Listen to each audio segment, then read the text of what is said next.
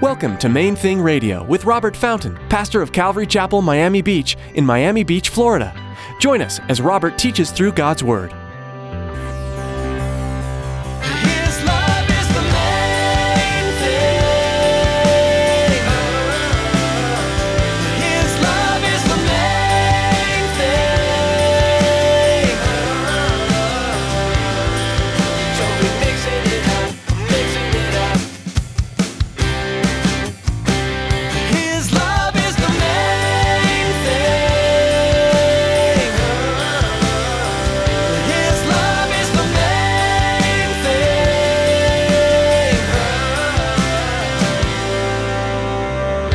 Question Do you know and understand that your physical needs are not your father's number one priority? Your physical safety is not his number one priority?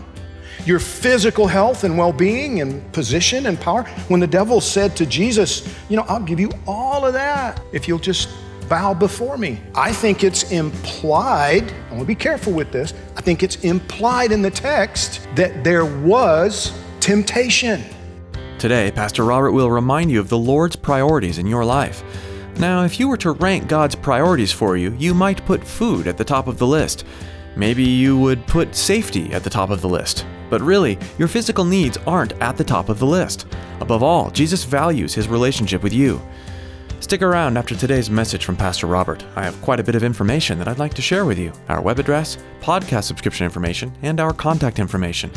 Now, here's Pastor Robert in the book of Matthew, chapter 4, with today's edition of Main Thing Radio. His love is the main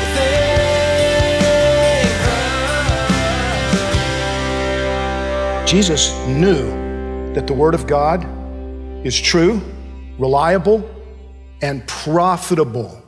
And therefore, he wasn't deceived by the enemy. When the enemy came and said, You know, you're going to die if you don't eat something, now, obviously, I'm reading between the lines here. Turn that rock into bread. Jesus' response to that automatically was no. No. Yes, I'm hungry. Yes, I may, st- I may starve to death. But that's not my first concern. That's not priority one for me. I mean, he'd been 40 days, 40 nights without food. But he knew and believed that physical nourishment was not his father's number one priority for him out there in the desert. Question Do you know and understand that your physical needs are not your father's number one priority? Your physical safety is not his number one priority?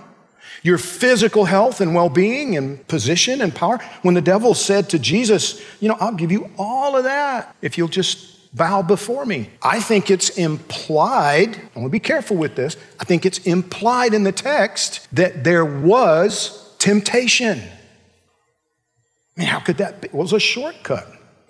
Would you volunteer to be crucified? Not me. Why are you going to go through all that? They're going to, you know how that's going to, I mean, they're going to put nails through you. They're going to humiliate you. They're going to strip, you naked, beat you almost to death. They're going to make fun of you in front of everybody, and then they're going to drive spikes through your through your body. And you're going to hang there and suffocate in agony. But if you just kneel down right here, we can cut through all of that. You don't, you don't have to deal with that. I'll just I'll give you I'll give you the whole world. Yeah, but see, the whole world wasn't priority, was it? The power, the position, the recognition, that wasn't, that wasn't the goal for Jesus. And he understood it's not the goal of the Father either. He trusted the Father's wisdom, he trusted the Father's love for him and for us. And his use of Scripture to contradict the devil in each of these three temptations point back to the same underlying principle. Eternal things outweigh temporal things. They're of more significance, of more importance. You see what I mean? We, we can't see beyond the curtain, you know. We, we, we all know that one day we're going to die, or one day, you know, if the, the rapture is going to happen and we're going to be taken out. We, we know that theoretically. We have that intellectual understanding. We, we see it as just remarkable when someone lives past 100, 100 years in the light of eternity. It's nothing. Just like the Bible says, it's like a, like a vapor, like the morning dew that sun burns it away and it's gone. We know that we're going to be there longer than we're going to be here, but it's it's, it's head knowledge. It's that, it's that kind of academic knowledge. It's, it's, you, you understand? Do, do we really know it? I mean, do we really believe it? If you really believe that you are going to be there with Him for thousands of years after this, is that not, is that not the place? Is that not the period of time to be most concerned about? Most focused on? Of course it is. Mark chapter 12, verse 18, and we're going to conclude with this. Some Sadducees who say there is no resurrection came to Jesus and they asked him, saying, Teacher, Moses wrote to us that if a man's brother dies and leaves his wife behind and leaves no children, his brother should take his wife and raise up offspring for his brother. Now, there were seven brothers. The first took a wife, and dying, he left no offspring. And the second took her, and he died, nor did he leave any offspring. And the third likewise. So the seven had her and left no offspring. Last of all, the woman died also. Therefore, in the resurrection, when they rise, whose wife will she be? For all seven had her as wife. Jesus answered and said to them, Are you not therefore mistaken because you do not know the scriptures nor the power of God? For when they rise from the dead, they neither marry nor are given in marriage, but are like angels in heaven. But concerning the dead, that they rise, have you not read in the book of Moses, in the burning bush passage, how God spoke to him, saying, I am the God of Abraham, the God of Isaac, and the God of Jacob. He is not the God of the dead, but the God of the living. You were therefore greatly mistaken. Now, listen, I remember when Elizabeth and I first got married, you know, we'd been married a couple of months, and she was reading through that passage and got kind of freaked out. You know, it's like, I'm not going to be your wife in heaven. What's up with that? We just got married. If, if the, the rapture happens, we're going to. And I'm like, no, no, no, no. The point of the passage, point of the passage is that the resurrection is coming. Point of the passage is that these experts in the law actually didn't know the scriptures.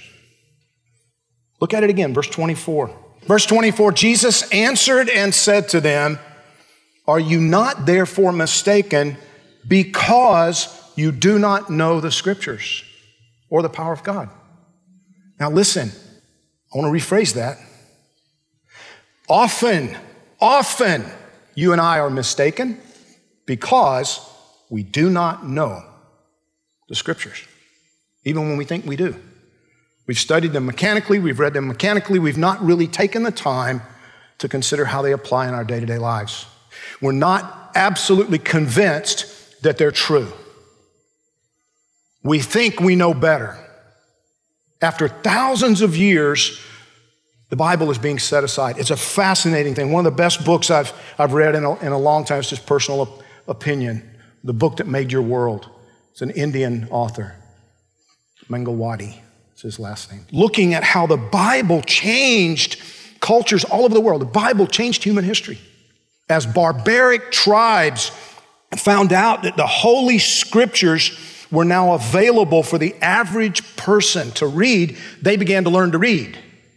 And as they began to learn to read, they, they were learning to read so that they could read the Bible. And as they read the Bible, they embraced it as the, the written word of God that it is.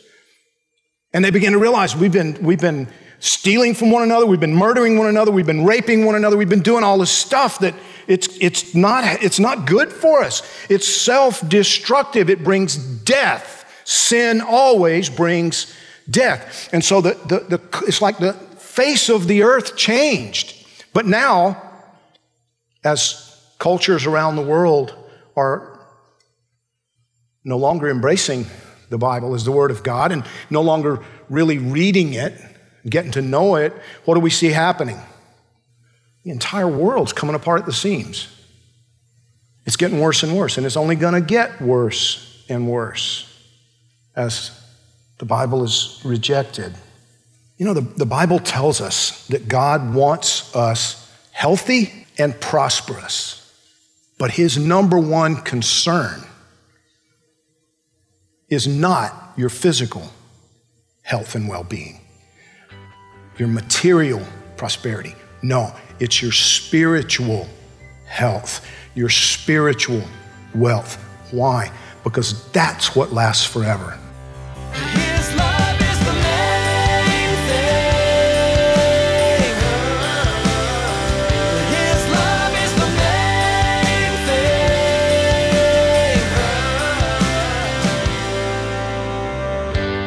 Been listening to Main Thing Radio with Pastor Robert Fountain.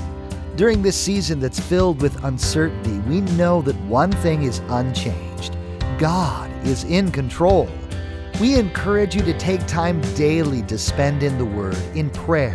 As with many churches across our nation, Calvary Miami Beach is holding church online. We'd love for you to join us. Go to calvarymiamibeach.org to connect to our Sunday virtual service and be sure to visit and subscribe to our YouTube channel for more messages.